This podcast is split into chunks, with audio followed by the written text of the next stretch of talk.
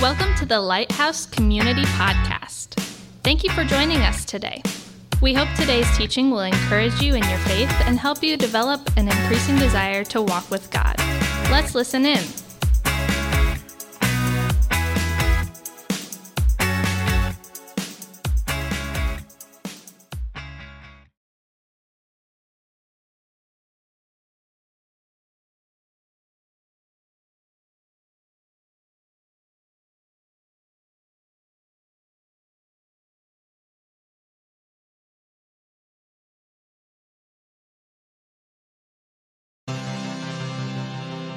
All right. Well, hey, good morning and welcome to Lighthouse Community. Super glad you're with us today. Uh, my name is Fritz Bilo. I'm one of the pastors here. Thank you, Nick. Uh, and the Nickites, right? Uh, uh, but glad you're here. Um, and if we haven't met yet, yes, I hear you back there too.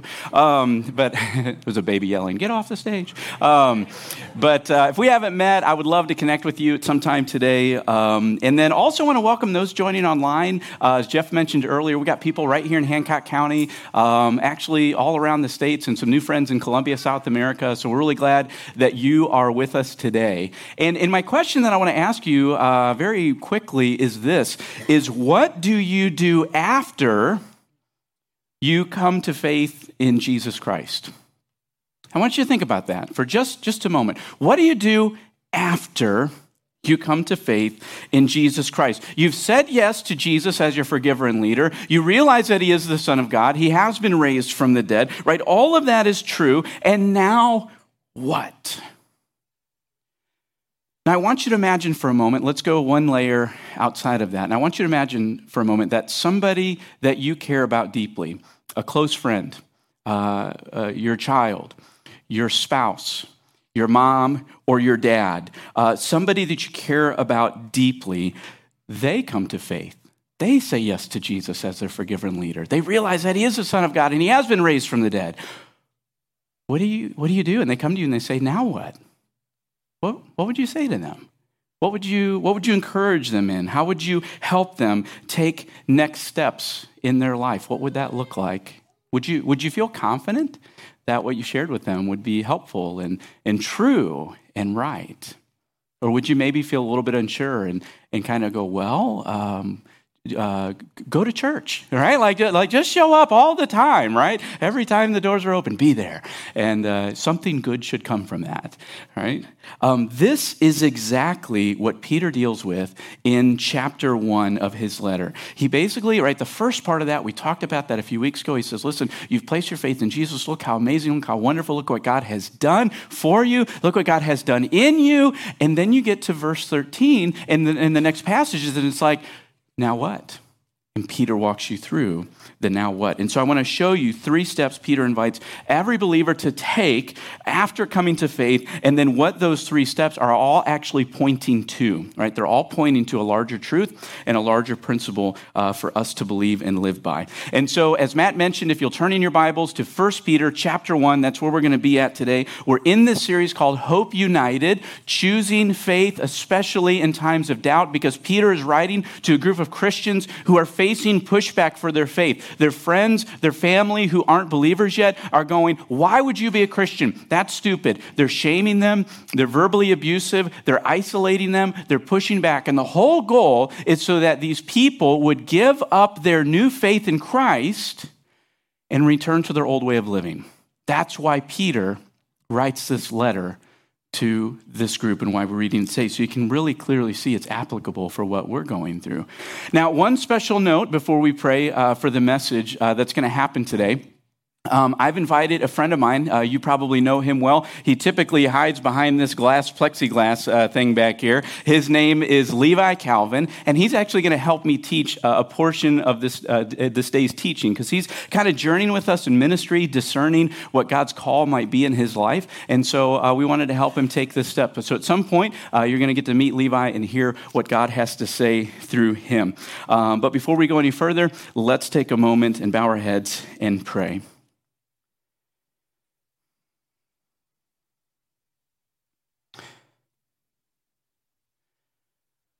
Lord, I am so grateful that you see past every outward appearance um, all of the ways that I try to build myself up, all of the ways that we try to protect ourselves from each other, from being transparent and vulnerable, and you see into the very hearts of each one of us.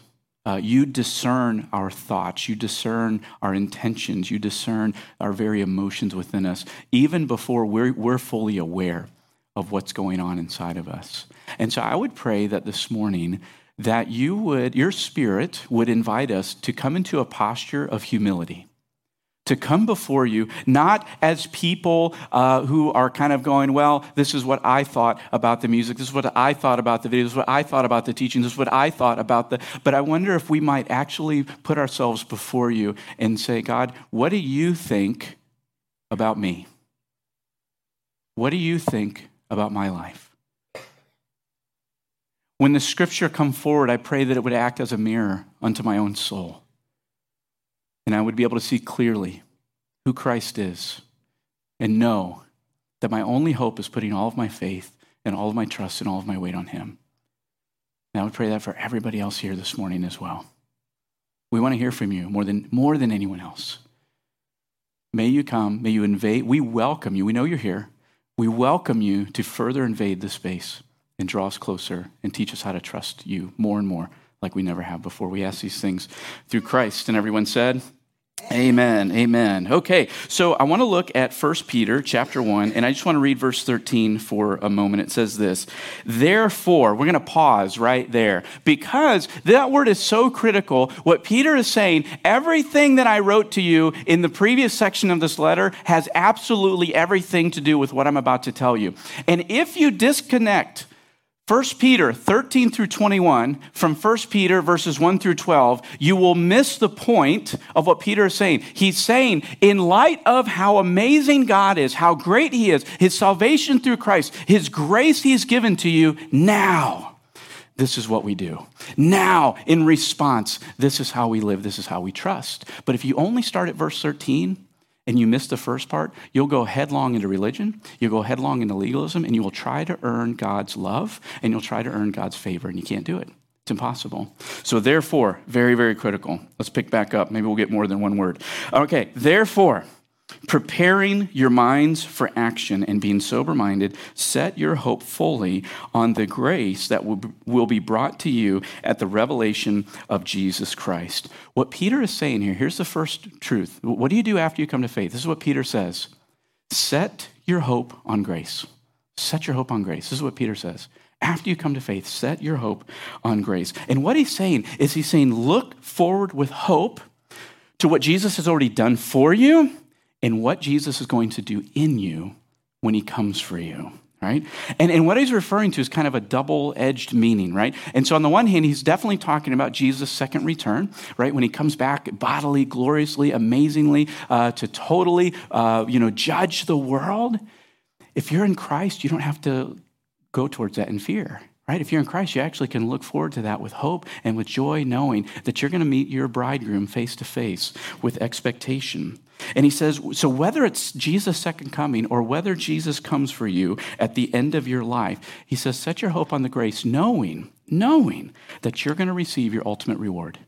You are going to be in the presence of God It'll be fully unrestricted. There'll be nothing between you and Him. It'll be amazing. It'll be glorious. You'll be in His presence. You'll be overwhelmed, right? You're not going to be thinking about everything else. You know, some of us were like so busy, like, well, is Jesus Christ a premillennial, postmillennial, mid trib, post trib? What is it? All this kind of stuff. You get to heaven, you know, I'm going to find out from God what it was, you know, really. And it's like, no, when you're in God's presence, you're going to go, oh.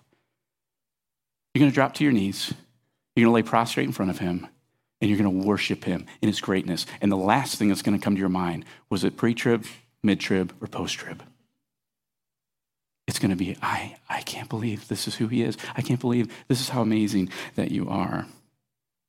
And so, it, what Peter is saying, he's saying, listen, just be ready.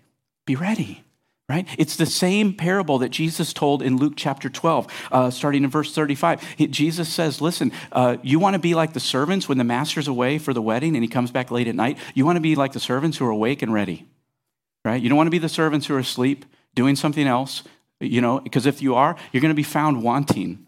and you're going to be left outside when the master comes home.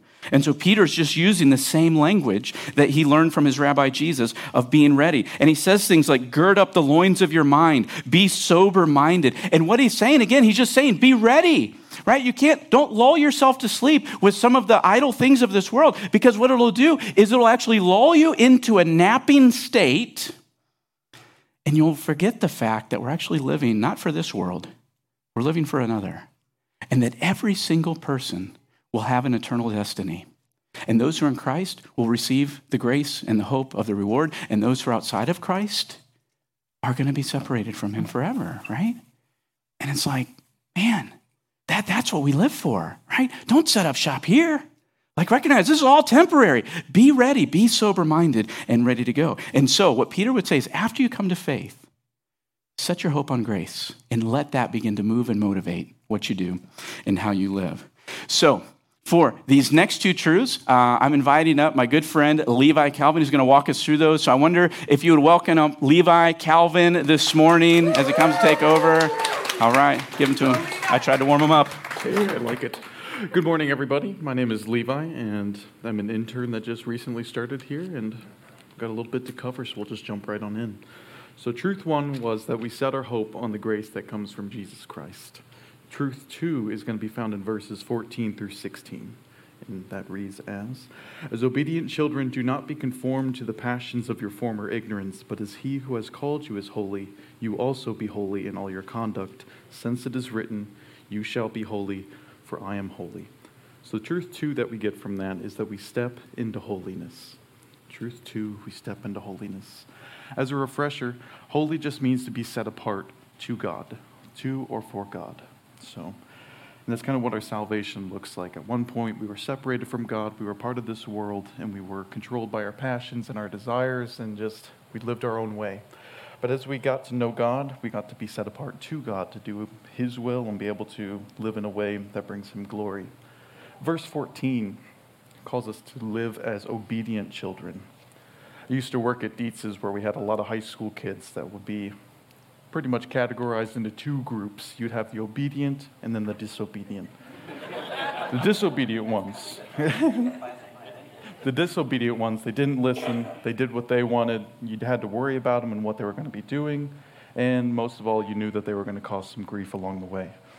And then you had the obedient ones, and then they had they did what was required. They followed orders. They set good examples. They helped people out as you were going along, and just knew that you could trust them. That was a real big thing that was able to be helpful.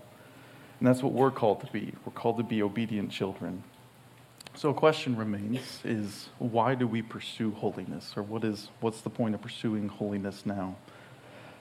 The NLT says for verse 14, don't slip back into your old ways of living to satisfy your own desires. You didn't know any better back then.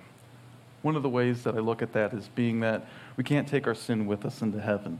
We're not able to we're going to be totally made into the image of Christ to where we can't bring our old desires and passions with us. So, what that calls for is just holiness now, and walking in that way now is able to prepare us for eternity. Holiness prepares us for eternity. We'd also want to pursue holiness also just because of the response in knowing that of all, all that what God has done for us. So then the question remains of if you desire your own way for whatever reason, what makes you think that you'd want to pursue holiness for eternity? Because when I hear the term living a holy life, that feels, or especially when it comes to the word holy, the word holy is just, it's a godly word. It doesn't seem like it could be a word that can describe me or my life or any, any way or such thing. But and even sometimes, even when I was walking with the Lord, it seemed that it was impossible to make that change, or I'd wait for a specific thing to happen, whether if it was a job change or a neighbor that you didn't like that would do whatever he wanted to do, and to be able, but just to be able to wait for the right thing to happen, and then I would be able to jump into that. But the encouragement is, is that we know that the same Spirit that raised Christ from the dead lives within us, and with that he just doesn't call us to live a holy life and then leaves and then just watches with a bag of popcorn at the sidelines.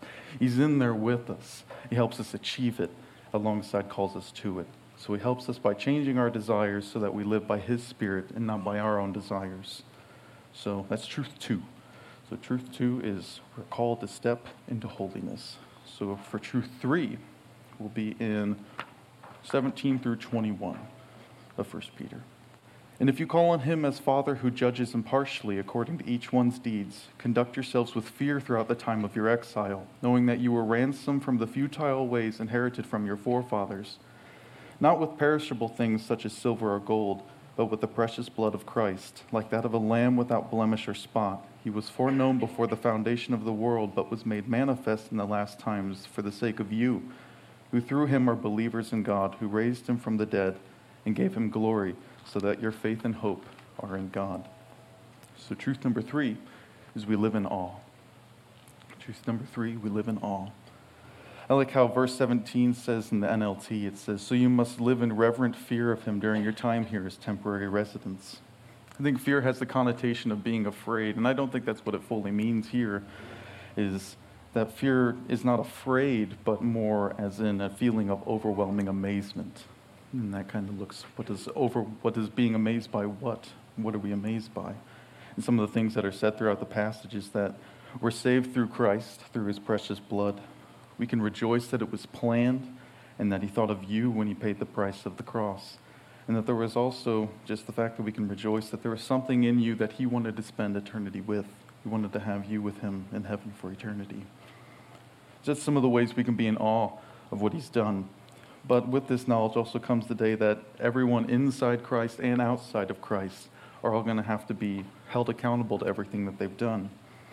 And we know if we come to God on our own works, we're going to fall short. As verse 16 says, we got to be holy, for I am holy. And if we come bearing our good works or knowing that we donated our time or money or if we never said a bad word, we know that it's still not going to be enough. But we look to God because He made a way we are able to come to God, we're able to get not only His life, His death, His resurrection, His spirit, and His good deeds. Then, and only then, we'll be able to be counted as righteous and accepted into the kingdom of God as an heir of Christ. So, what's next? How do we live in awe? Well, we take that step into holiness. And I, and I can imagine many others would also guarantee to say that it won't be easy. It's not going to be super easy to just jump into that because Satan wants you to believe that there you can't live without sin, that it's impossible to go without sinning throughout life. It's just not, not possible.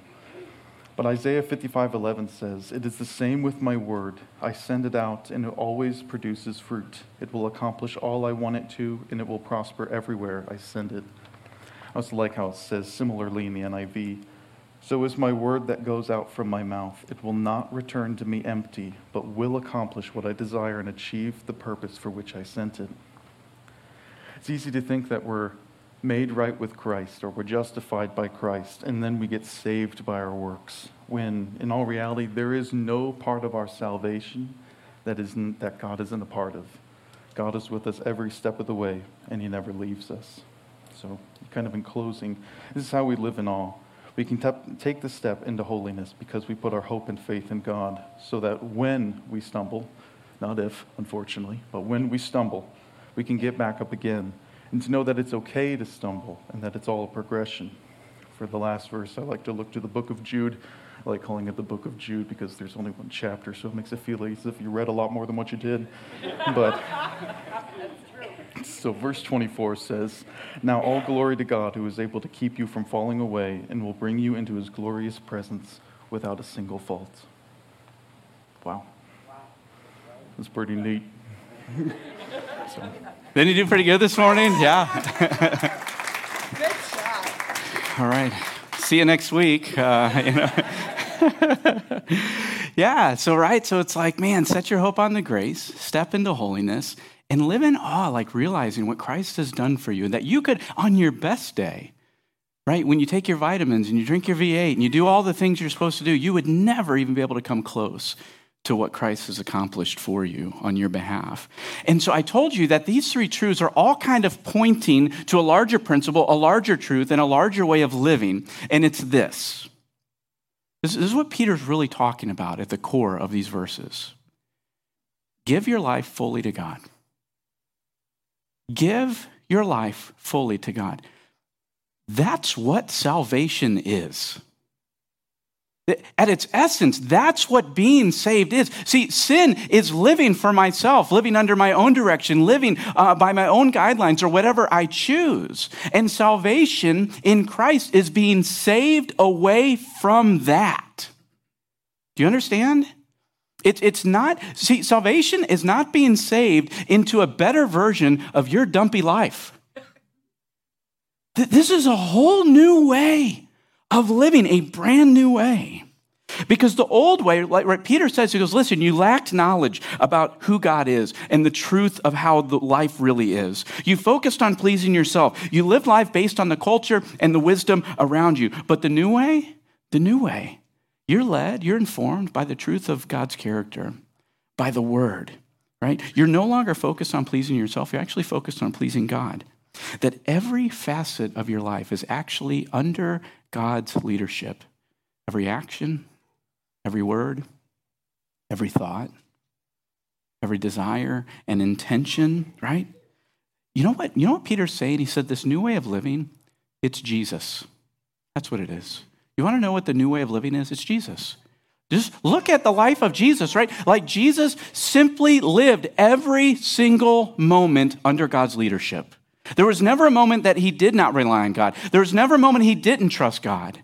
And so what he did is he spent his entire earthly life earning righteousness for you. So that now, by faith, when you put your trust in him, there's this unfair transfer that happens between accounts. See, Jesus has all of the positive balance in his account, and we have all of the negative balance in our account, right? It looks like my bank account. Uh, but, right? But it's so what Jesus says, I want to do this transfer, right? I want to do this transfer. I'm going to give you all of my balance and I'm going to take all of your debt, right? And so not only, right, my, my balance doesn't simply nullify and bring your debt to zero.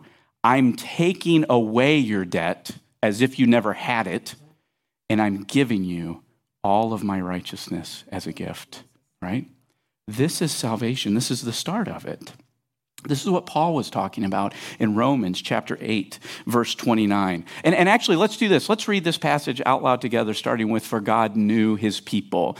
All right, are you ready? Go. For God knew his people in advance, and he chose them to become like his son, so that his son would be the firstborn among many brothers and sisters. I want to hone in on that one phrase that he chose them to become like his his son. You are predestined to come in to the image of Christ. Not, it's not a better version of Fritz that God has called me to. It, you see, this is a whole new way of living. And there's something to understand when we're talking about giving our lives fully to God.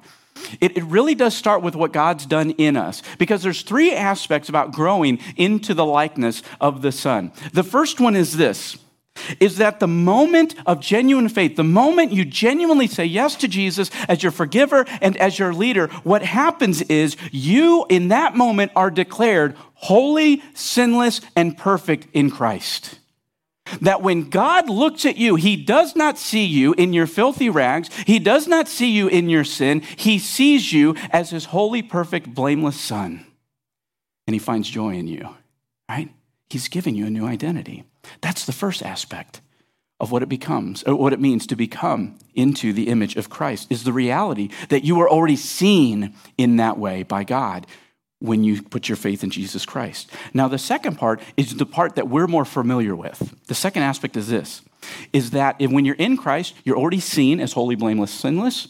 The second part is, is that you literally spend the rest of your existence growing into Christ likeness, practically. Right? You're practically growing into the likeness of Christ. And so, what that means is you're discovering new freedom from sin right? The things I used to do that were opposed to God are now beginning to dwindle. They're fading away. I don't have a desire for them anymore like I used to, right? I'm battling against them. I'm actively pushing against them. And there's freedom to love God more and more and more and more. Right? You're growing into this sense, and that happens all of the time. And that's both passive and active.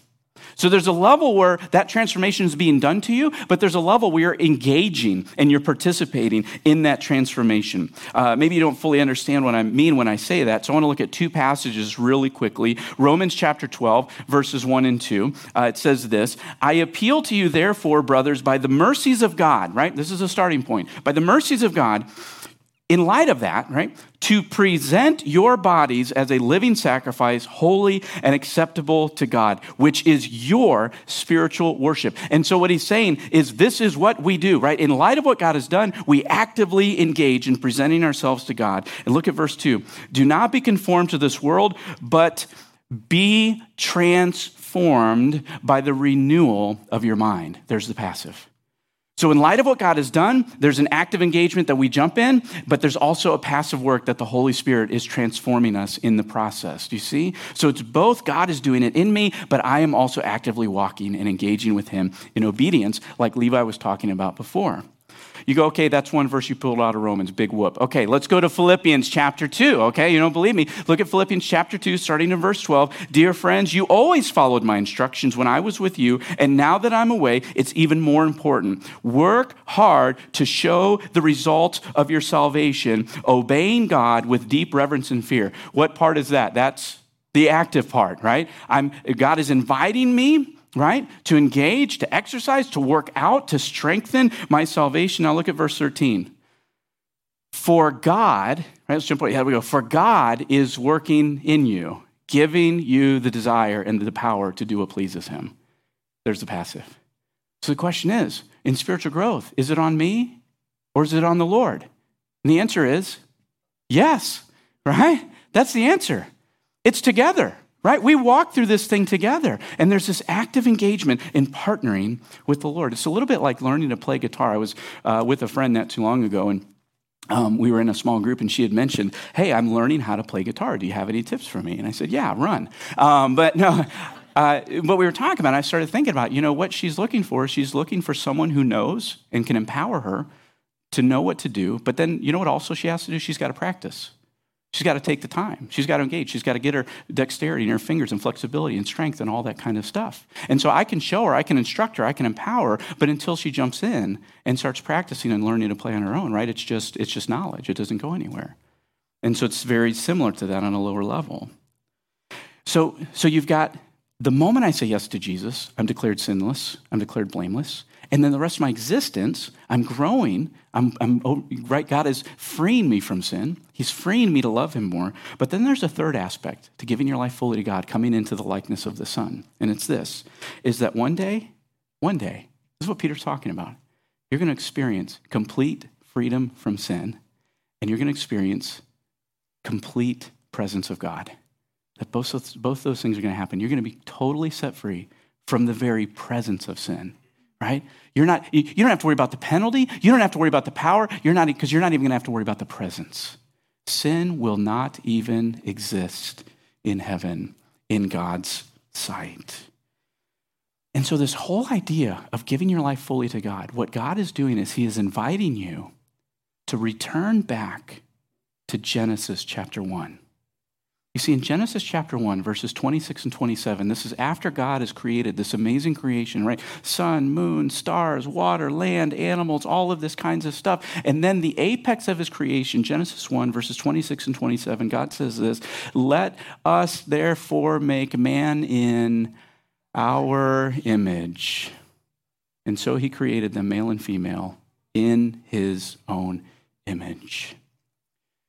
You see, salvation is about stepping back in to the image of God.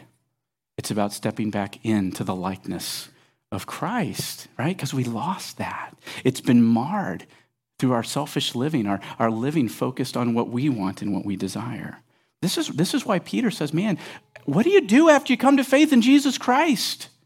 Well, you, you just keep giving your life fully to God, right? That was the first step.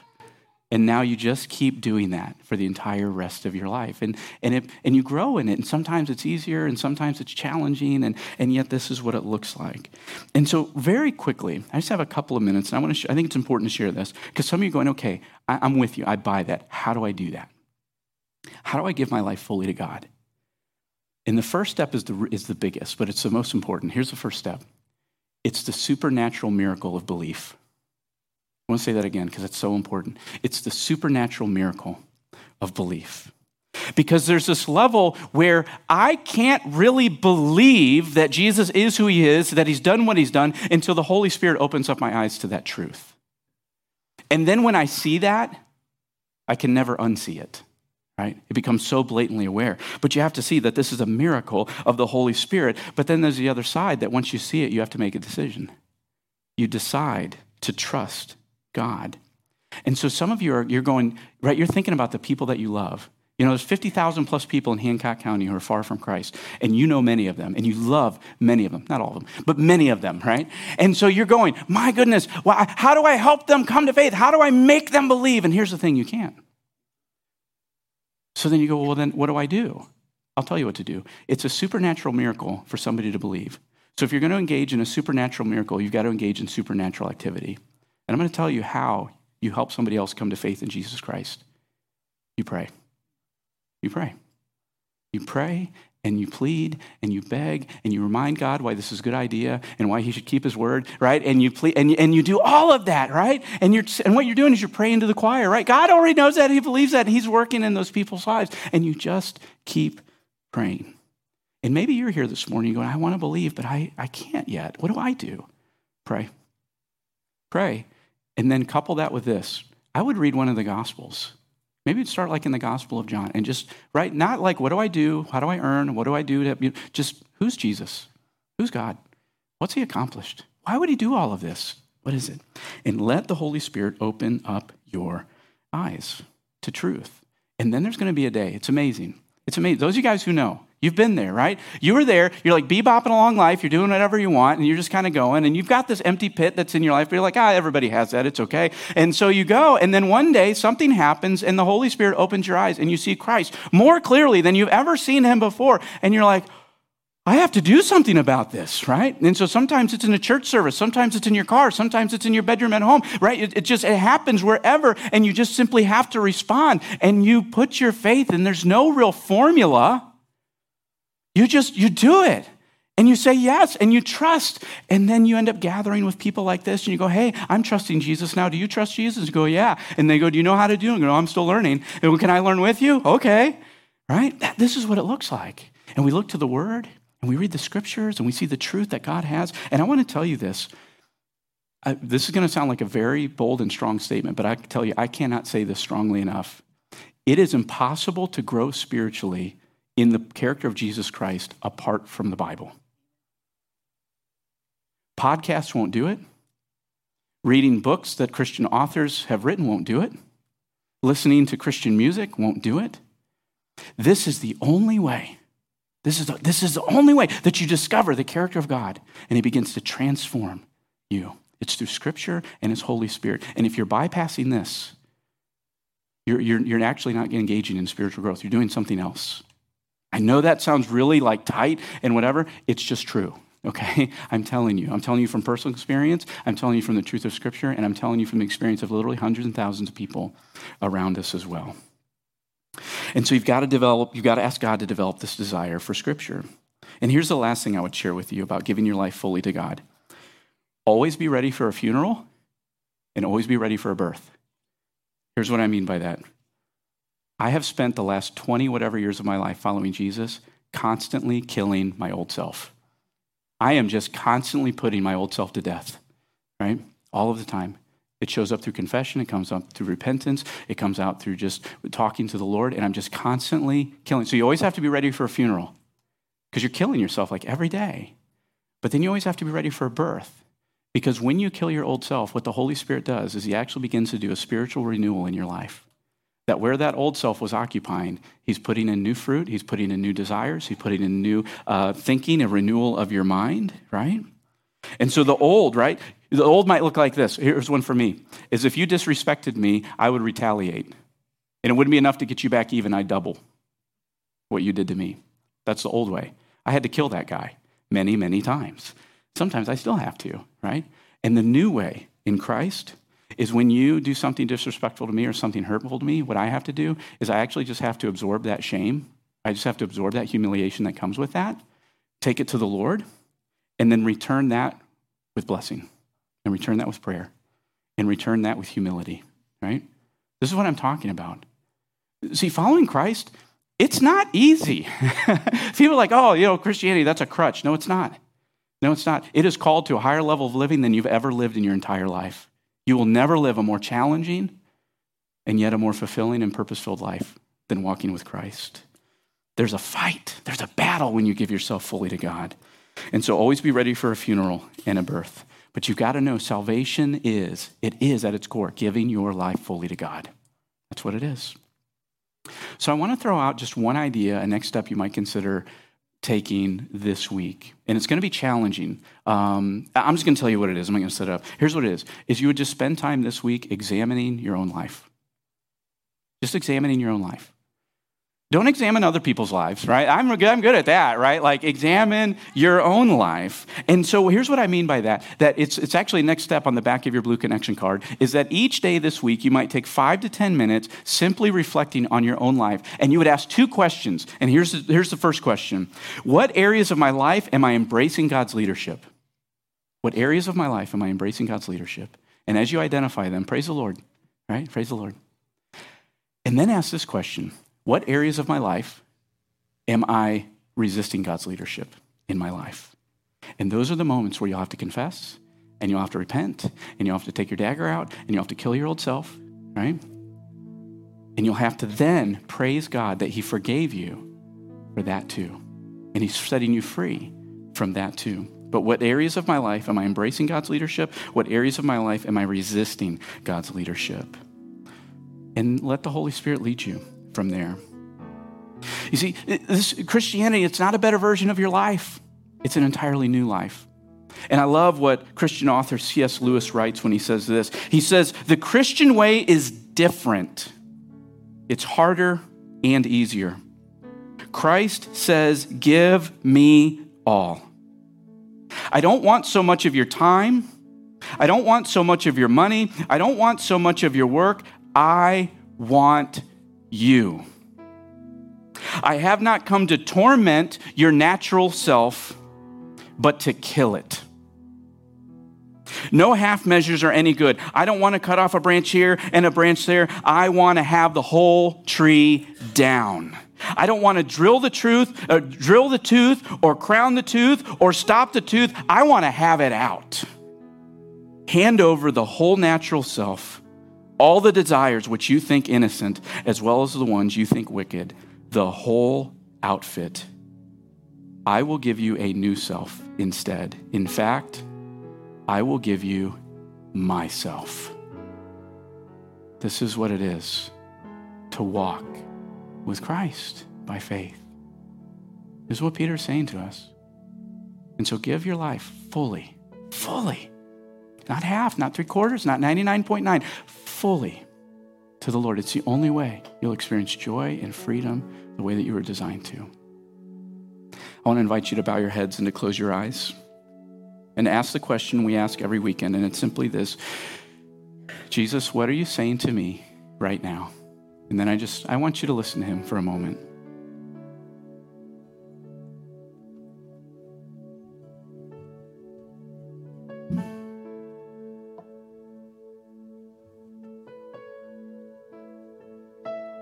God, I have a sense that in this moment, we've, we've walked through some content that, that may be really fresh for some people, and people who have been in church their entire lives that are kind of going, Well, I, I, just, I just thought I was supposed to swear less, drink less, help old ladies across the street, and open the door at church on Sunday or something like that.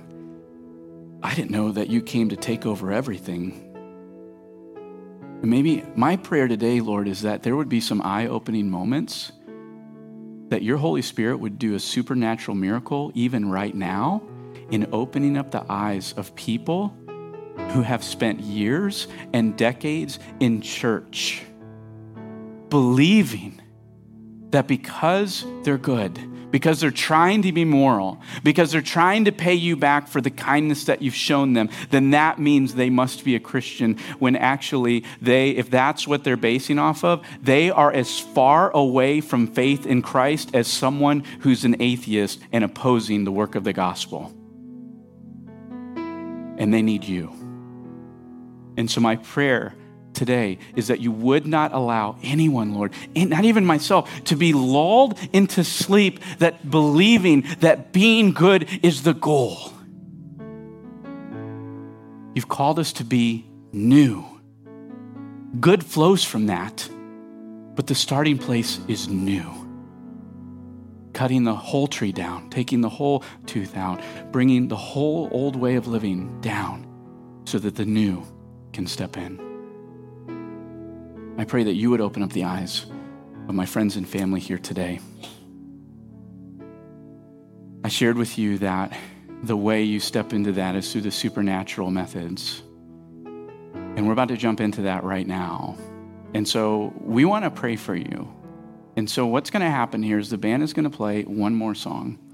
And we're going to have prayer leaders who are heading right now to the corners of the room to be available to pray with you about any area of your life at all. And these are people, they are trained, they are ready, they are excited to pray with you today about anything. Could be what we've talked about, could be something different. Maybe you've got uh, maybe you're feeling really alone and isolated right now. Maybe you've got some you got some news lately and you need just prayer and encouragement. You're praying for healing, you're praying for reconciliation and relationship. Maybe today you're praying, I I, I get what Fritz is saying. I'm praying for the supernatural gift of faith that today God would grant that to me and I would be able to say yes to him. All of that can happen with these prayer leaders. They, we would love to pray with you today. Please don't ever be embarrassed to want to receive prayer.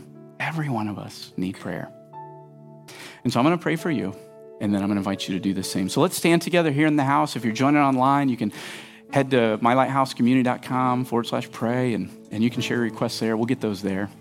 But let's, let's pray, and then I want to invite you to do the same. Holy Spirit, I pray that you you alone, no one else.